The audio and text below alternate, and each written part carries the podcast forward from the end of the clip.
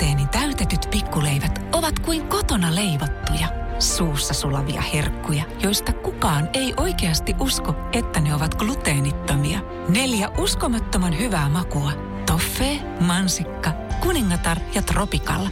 Roosteinin täytetyt pikkuleivät. Pientä hyvää elämään. Leipomo Roostein. Maku vie mukana. Radio Cityn päivä.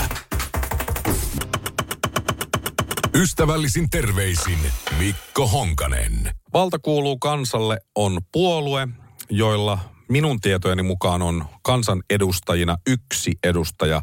Hän on Ano Turtiainen. Mutta tietysti Valtakuuluu kansalle porukkaan kuuluu jonkun verran sitten jengiä muutenkin siellä Anon takana. Ja no, siellä on nyt ollut ristiriitaa ja osa on lähtenyt pois ja osa on tullut tilalle. Mutta siellähän ollaan nyt niin kuin koronarokotteista esimerkiksi oltu sitä mieltä. Jos ei kaikki, niin suurin osa, että se on huono asia. Siellä ollaan, jos ei kaikki, niin suurin osa myös nyt sitten Venäjän puolella ja venäjämielisiä. Ja milloin on mitäkin bensan hintaa ja kaikkea muutakin makeeta. Siellä on hyvä meininki, täytyy olla. Ja nyt viikonloppuna Valtakuuluu kansalle kysyi sit sosiaalisessa mediassaan, että vastaappa tästä kyselyyn. VKK on kysely tästä linkistä ja siellä oli sitten monta kohtaa. Ja homma alkoi sillä, että mikä on NATO-kantasi.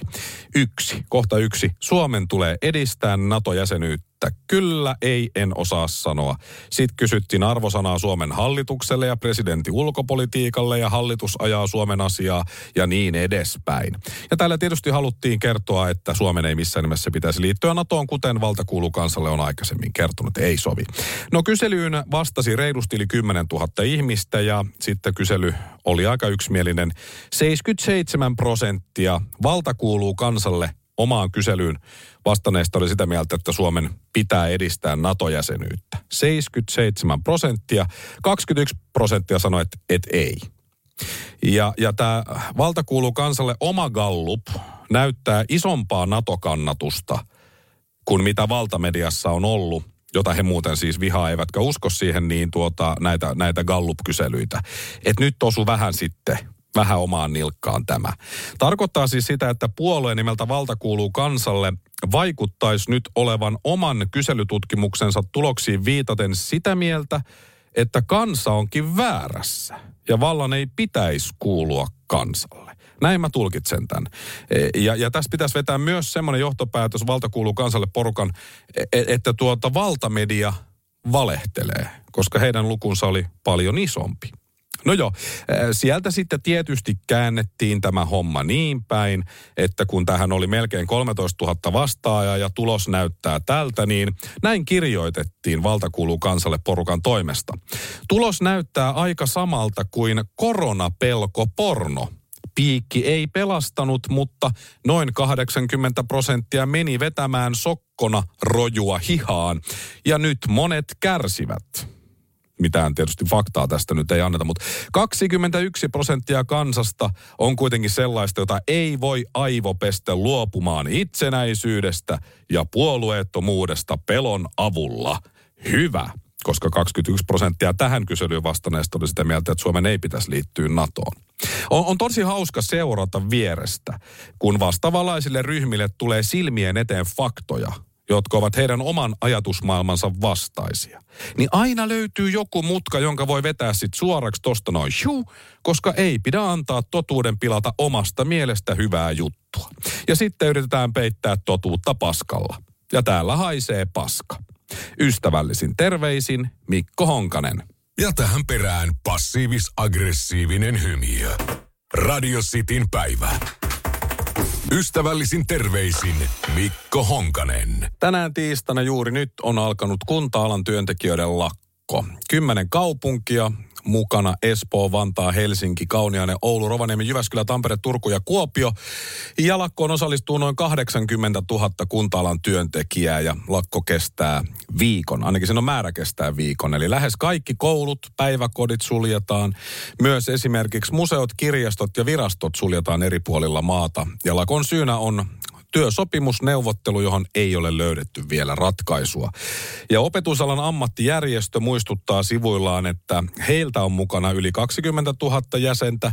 Ja OAJ:n puheenjohtaja muistuttaa myös, että lakolla tavoitellaan sopimusta, joka turvaisi opettajan ammatin vetovoiman ja estäisi korkeasti koulutettuja opettajia vaihtamasta muille aloille. Ja tästä kuulemma hyötyy koko Suomi, ja niin se varmaan onkin. Mä kattelin noita palkkoja. Siitähän nyt kuitenkin loppupeleissä on kysymys. Opettajan keskimääräinen kuukausipalkka on 4226 euroa. Se ei ole ihan hirveän vähän, mutta ei se varmaan ole sopivastikaan. Keskimääräinen kuukausipalkka tehtävänimikkeelle lastenhoitaja, poikakin on päiväkodissa, niin se on 2320. Sairaanhoitajalle vähän yli 3000 euroa. Ja varsinkin noihin nyt olisi ehkä syytä saada lievää nousua. Ja miksei rankempaakin. Lakkojutuissa niin lakkojen fokushan on siinä, että jos hoitajat menee lakkoon, niin potilailla on vaikeata. Vanhemmilla vaikeata, kun päiväkotiin ei pääse. Ja niin se tietysti menee. Eli miten vaikeata tulee sitten, jos henkilökuntaa ei ole näillä aloilla. Jos henkilökunta lähtee johonkin muualle, niin kuin aika monet hoitajat esimerkiksi on sanonut, että nyt alkaa riittää, niin juuri tätä näillä lakoilla pyritään estämään. Ja hyvä niin, että jotkut ehkä unohtaa, että lakon tarkoituskin on tuntua. Lakko, joka ei tunnu missään, niin on tosi huono lakko. On semmoisiakin välillä ollut. Ai, oliks ne lakossa? Joo. No, eipä vaikuttanut omaa elämään mitenkään. Kaikki nämä edellä mainitut ammattiryhmät tekevät arvokasta työtä, ja siitä tulisi saada myös sitten sellainen korvaus. Jotenkin on vaikea myös mun kuvitella, että me radiojuontajat mentäis joskus lakkoon. Että me huudettaisiin tuolla jollain kylteillä eduskuntatalo edessä, että me tienataan tosi hyvin kivasta työstä. Joo, mutta me vaadimme, että studiossa saa syödä eväitä, jos ei jätä murusia pöydälle eikä miksauspöytään kaadu juomia ja Coca-Colaa tai kahvia. Niin, tuskin tulette näkemään. Ja eilenkin mä hain sitten kaikki pojan varakamat päiväkodista, parikassillista ja sadekamat myös, koska se päiväkoti on nyt sitten viikon kiinni. Ja mä näinkin hoitajia siellä hakiessani kamoja, moikkasin kyllä, eikä mulle tullut yhtään. Ei hetkeekään sellainen fiilis, että perkeleen petturit. Mä tajusin sen myös vasta siinä kohtaa, kun mä stressaantuneena kävelin niiden kamojen kanssa kotia kohti ja mietin, että mites me nyt sitten viikko pärjätään kotona. Mut silti mun puolesta kaikki työssä käyvät vois maksaa vaikka 0,5% enemmän veroja, jotka sitten menis, se pitäisi tehdä niin, että ne menis sitten suoraan sairaanhoitajille, päiväkodinhoitajille ja osa myös sitten opettajille. Ja loput vähän noille muillekin kirjastoille ja museoille ja virastoille, sillä tavalla. Mutta varsinkin näille kolmelle ryhmälle. Ja nyt muuten sitten tämä kokoomuksen Petteri Orpo, se on lanseerannut taas nyrkin. Ensin oli koronanyrkki, ennen sitä on saattanut olla joku muu nyrkki, mutta nyt on sitten hoitajanyrkki.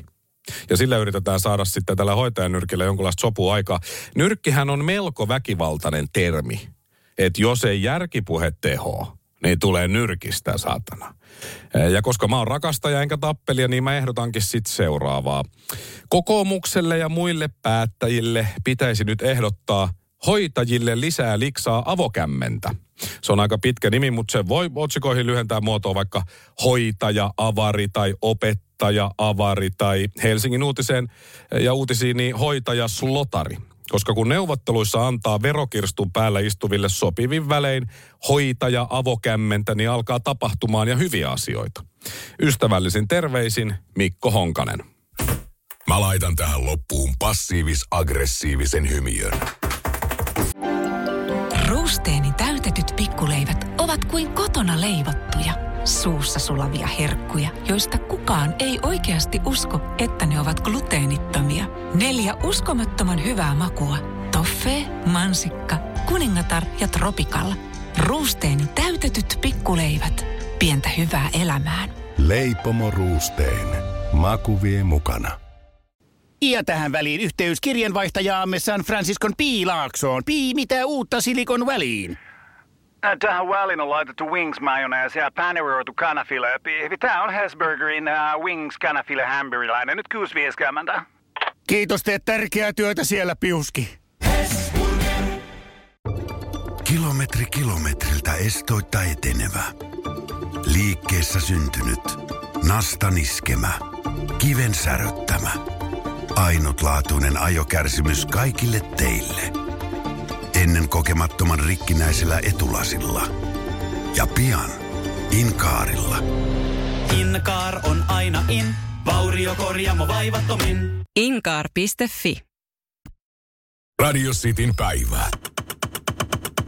Ystävällisin terveisin Mikko Honkanen. Kouvola, se on Suomen suvaitsevaisuuden mekka. Vai onko sittenkään? Voiko olla niin, että Kouvola kaikista maailman paikoista ei sittenkään ole niin avomielinen kuin kaikilla mielikuvissa on? Kaakkois-Suomen poliisilaitokselta erotettu komissario on nimittäin valittanut irtisanomisestaan hallinto-oikeuteen ja poliisi sitten taas pyytää hallinto-oikeutta kumoamaan irtisanomispäätöksen. Yle teki tästä jutun, eli Kaakkois-Suomen poliisilaitos irtisanoi valvonta- ja hälytyssektorilla Kouvolassa työskennelleen poliisin maaliskuussa. Syynä oli poliisilaitoksen mukaan äärioikeistolaisten näkemysten aiheuttama luottamuspula.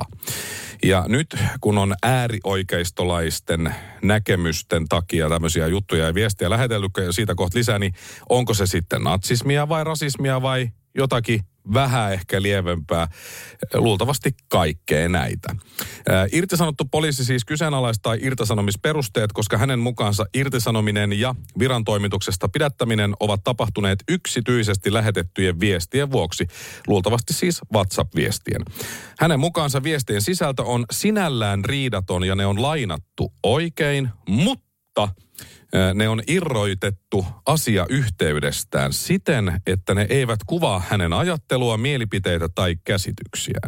Poliisin mukaan nämä äärioikeistolaiset viestit ja niiden lähettäminen, niin siinä on ollut kysymys ilmeisesti stressin purkamisesta kollegalle. Jaha. Lisäksi kyseessä olivat perustuslain suojaa nauttivat yksityiset viestit, joita ei ole tarkoitettu julkisuuteen. Viestit olivat tulleet poliisilaitoksen tietoon, kun toista poliisia oli epäilty rikoksesta. Mutta siis tässä kohtaahan voisi hyvin laittaa ne viestit julki. Ensin ne viestit, mistä sai potkut. Sitten kaikki viestit asiayhteyksien kanssa. Ja katsellaan sitten uudestaan. Jos ei ole mitään väärää tehnyt tai sanonut tai kirjoittanut, niin kaikki vaan julki. Siitähän sillä sitten selviää helppoa, eikö? No miksi sitten sai potkut yksityisten viestien lähettämisestä kollegalle? Kaakkois-Suomen poliisilaitoksen poliisipäällikkö Ari Karvonen on kertonut Ylelle, että poliisilla on erityinen käyttäytymisvelvollisuus. Se johtuu siitä, että poliisi käyttää suomalaisessa yhteiskunnassa merkittävää valtaa. Käyttäytymisvelvollisuus ulottuu myös vapaa-ajalle. Näin se on. Älä rupea kytäksi, jos et osaa käyttäytyä. Keskeisenä asiana päätöksenteossa on sen arviointi, voiko poliisi työnantajana luottaa siihen, etteivät esiin tulleet seikat vaikuta virainhoitoon ja sen edellyttämään päätöksentekoon, tämä Karvonen sanoo. No irtisanottu poliisi sitten taas sanoo hallinto-oikeudelle osoittamassa valituksessa, että hänen viestinsä eivät vastaa hänen toimintaansa virkatehtävissään, hänen suhtautumisessaan työtovereihinsa tai asiakkaisiin. Jos poliisin asiakkaana on minkä tahansa värinen tai lainen, niin ei vaikuta hänen juttuihinsa. Ei sitten millään. Ja niinhän se on. Kaikkihan sen tietää, että kun on hirveä stressi ja sitä pitää purkaa, niin sittenhän se lähtee aivan saman tien siis kauheaksi rasistiseksi viestittelyksi ja kauheata rasismia ja ehkä jotain natsismiakin tulee siinä. Että vähän on ontuvat selitykset tässä kohtaa. Ei taidetta irtisanottu kyttä nyt ymmärtää ihan asian vakavuutta vieläkään. Kohta se tulee ilmi tai johonkin oikeuteen tai mihin nyt sitten tuleekaan sanoa, että hei muuten aikaisempaa vedoten, niin haluankin sanoa, että mä olin kännissä. Mä olin kännissä ja se olkoon minun puolustukseni. Ja olisi sanonut heti, että oli kännissä. Ei mikään, että puri vähän stressiä, vaan rehellisesti kännissä, koska sehän toimii Suomessa aina. Kun mun vaimo saa tietää, että mä oon soitellut ja viestitellyt muille naisille iltasin ja yöllä varsinkin ja ehdotellut kaikenlaista härskiä, niin sit mä vaan sanon, että hei, sori kulta, mä olin kännissä. Sit mun vaimo sanoo vaan, että aijaa, No ei se sit mitään. Anteeksi kulta kun suutuin ja hyvä kun sanoit mulle kesken mun raivoamisen, että otan nyt rauhassa. Se todella auttoi minua rauhoittumaan. Laitanko mä muuten tähän sun leivälle kananmunan, joka on paistettu molemmilta puolilta vai haluatko, että se on sunny side up? Syö ensin, niin mä hieron sua sitten. Ystävällisin terveisin Mikko Honkanen. Noin. Passiivis-aggressiivinen hymy. Radio Cityn päivä. Ystävällisin terveisin Mikko Honkanen. Hieno uutinen. Päätimme juuri Euroopan parlamentissa kannattaa äänestysikärajan laskua eurovaaleissa 16 ikävuoteen. Ajan äänestysikärajan laskemista, koska on järjetöntä, ettei nuorilla ole Euroopassa päätösvaltaa omasta tulevaisuudestaan. Tämä olisi suuri parannus asiaan. #EU. Näin kirjoitti Alviina Alametsä Twitteriin. Hän on siis Euroopan parlamentin jäsen, vihreiden edustaja ja Helsingin kaupungin valtuutettu myös. Ajatushan on ihan kaunis, että 16-vuotias saisi äänestää, mutta sehän on tosi huono. Jos mietin itse, tai sinä mietit, minkälainen olit 16-vuotiaana, ja katsot tämän hetken 16-vuotiaasta lastasi tai heidän kavereita tai mitä tahansa, niin se, että he sais äänestää, niin se ei kyllä, se ei herätä kovin paljon riemunkiljahduksia ja huutomerkkejä, vaan enemmänkin kysymysmerkkejä. Että aika vähän 16-vuotiaista kuitenkin yhteiskuntaa seuraa tai on perillä siitä, että minkälaista asiaa pitäisi ajaa ja olisi pohjaa äänestyspäätöksen tekemiseen. Sinne sitten menisi läpällä aika moni, ehkä ei kännissä, mutta läpällä kuitenkin laittaa showpainioille tai muille suusoittajille tai tosi TV-tähdille äänensä, joilla poliittinen arvo kaikessa päätöksenteossa on tasan nolla. Ja mä olin itse sellainen samanlainen. Silloin kun mä sain ekaa kertaa äänestää 18-vuotiaana just, niin äänestin Ben Zyskowiczia. Syy oli siinä, että meille tuli kotiin nimenomaan mulle. Jostain syystä varmaan siellä on katsottu jostakin, että tommonen on 18-vuotias, laitetaan sille. Niin semmoinen Ben Zyskowiczin hassu vaalimainoslappunen tuli postiluukusta. Ja siinä Ben Zyskowiczilla oli kädessään sellainen vappunenä, jossa oli viikset ja silmälasit ja sitten se oli suunnilleen, että minä en tällaista kyllä tarvitse. Ja musta se oli hauska. Ja siinä oli mun perustelut äänestää Ben Zyskowiczia. Ja mä olin kuitenkin 18. Niin ei pitäisi antaa ihmisen äänestää, jota pitää jatkuvasti myös muistuttaa siitä, että täytyy pukeutua lämpimästi, kun menee ulos. Nilkat ei kannata näkyä, kun on talvella -30 astetta. Jos pitää läksyistä ja kotiin tulla ajoista ja kaikesta muustakin muistuttaa, niin ei silloin pitäisi päästä äänestämään. Ne, jotka on tätä mieltä, että se olisi ihan hyvä, että 16-vuotias saa äänestää, niin osa perusteluista on se, että kato, kun 16-vuotias on myös rikosoikeudellisessa vastuussa. Voi solmia myös työsopimuksen, mutta siitä ei saa niin kuin äänestää. Ja sillä tavalla esimerkiksi vaikuttaa johonkin rikostuomioihin tai verorahoihin tai johonkin tällaisiin asioihin. Ja vastaavasti moni täysikäinen ei käy töissä ja muuten osallistuu yhteiskunnan rakentamiseen, niin se ei käy ja siksi pitää laskea sitä ikärajaa. Niin ei. On paljon asioita, joita alaikäinen ei saa tehdä, mutta silti hän voi vaikuttaa niihin. Että eihän 7-vuotias, joka käy koulussa ja käyttää koulutuspalveluita, niin ei saa vaikuttaa siihen, ketkä päättää niiden järjestämisestä. Et siinä mielessä niin äänestysoikeuden hyvä alaraja on joidenkin mielestä myös toi pakollisen oppivelvollisuuden päättyminen. Nykyään se oppivelvollisuus päättyy Suomessa, kun täytät 18. Ja nyt se ikäraja on se, niin se on ehkä ihan hyvä perustelu myös sitten toi. Että jos sitten lasketaan äänestysikärajaa, niin pitäisi antaa sitten jonkunlainen painoarvo ehkä sille ikäluokan äänille. Semmoinen voisi ehkä toimia jotakin, että 16-vuotiaat äänesti näin, 17-vuotiaat näin, 18 ja katsotaan siitä sitten väestörakenteen ja muiden asioiden kautta. Tai sitten ihan vaan samalla lailla kuin armeijan kutsunnat, kaikki 17 vuotta täyttäneet tulee kutsuntoihin ja siellä on sitten jonkunlainen poliittinen raati, joka päättää kaikille yksilöllisen äänestysikärajan. Siihen voisi toki mennä vähän jotakin rahaa ja sillä tavalla, mutta se olisi oikeasti kaikkein toimivin. Sinä siinä, Honkanen, et missään nimessä saa äänestää, kun olet 18, että laitetaan sulle ikärajaksi vaikka 22 ja siihen viereen sitten vaikka 25 ja sinulle 19. Et aika harva 16-vuotias olisi niin kuin valmis päättämään edes oman tai oman perheensä asioista. Että sitten jos siinä on just 16 vuotta ja ei saa äänestää, niin siinä on sitten 4 vuotta tavallaan seuraavan vaalikauteen, niin saisi vähän kypsyä ja pääsisi äänestää sitten silloin ja se olisi paljon parempi juttu. Jos 16-vuotias ei ole kypsä ostamaan oluttölkkiä, en ole varma saako sytkäri nostettua, mutta ainakaan autoa ei saa ja paitsi ehkä ihan jollain poikkeusluvalla, niin ei silloin pitäisi olla kypsä äänestämäänkään. Että kyllähän tässä nyt selvästi paistaa, kun tämä oli vihreiden idea ja heidän juonensa, että tässä jollakin tavalla haalitaan heille lisää äänestäjiä nimenomaan lapsista, jotka koulussa varmasti ilmastoahdistuu, kun opettaja kertoo kuvaamataidon tai jonkun muun siinä kesken tunnin ilmastojutuista. Että siinä mielessä ihan ymmärrettävää vihreältä, mutta aika härskiä ja jopa itsekästä toimintaa. Oma hyöty edellä tässäkin.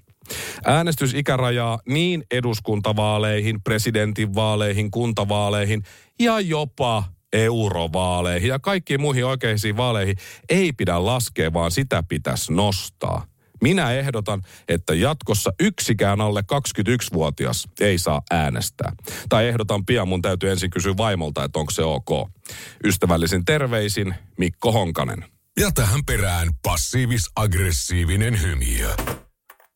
Radio Cityn päivä. Roosteinin täytetyt pikkuleivät ovat kuin kotona leivottuja, suussa sulavia herkkuja, joista kukaan ei oikeasti usko, että ne ovat gluteenittomia. 4 uskomattoman hyvää makua. Toffee, mansikka, kuningatar ja Tropicala. Roosteinin täytetyt pikkuleivät. Pientä hyvää elämään. Leipomo Roostein. Maku vie mukana. Mikäs biisi tää on? Eiku tää on tää hyvä. R-A-K-A-F. Hei, nyt mä sanoin niin ja selväks tein. Mä lähden tänään litukaan. Se ei maksa mammonaa. Sun kesäherkkus on ihani. En tiedä kuinka sanoisin sen paremmin. Lidl, Lidl, Lidl, Lidl. Lidl. Käy kuumana kesään.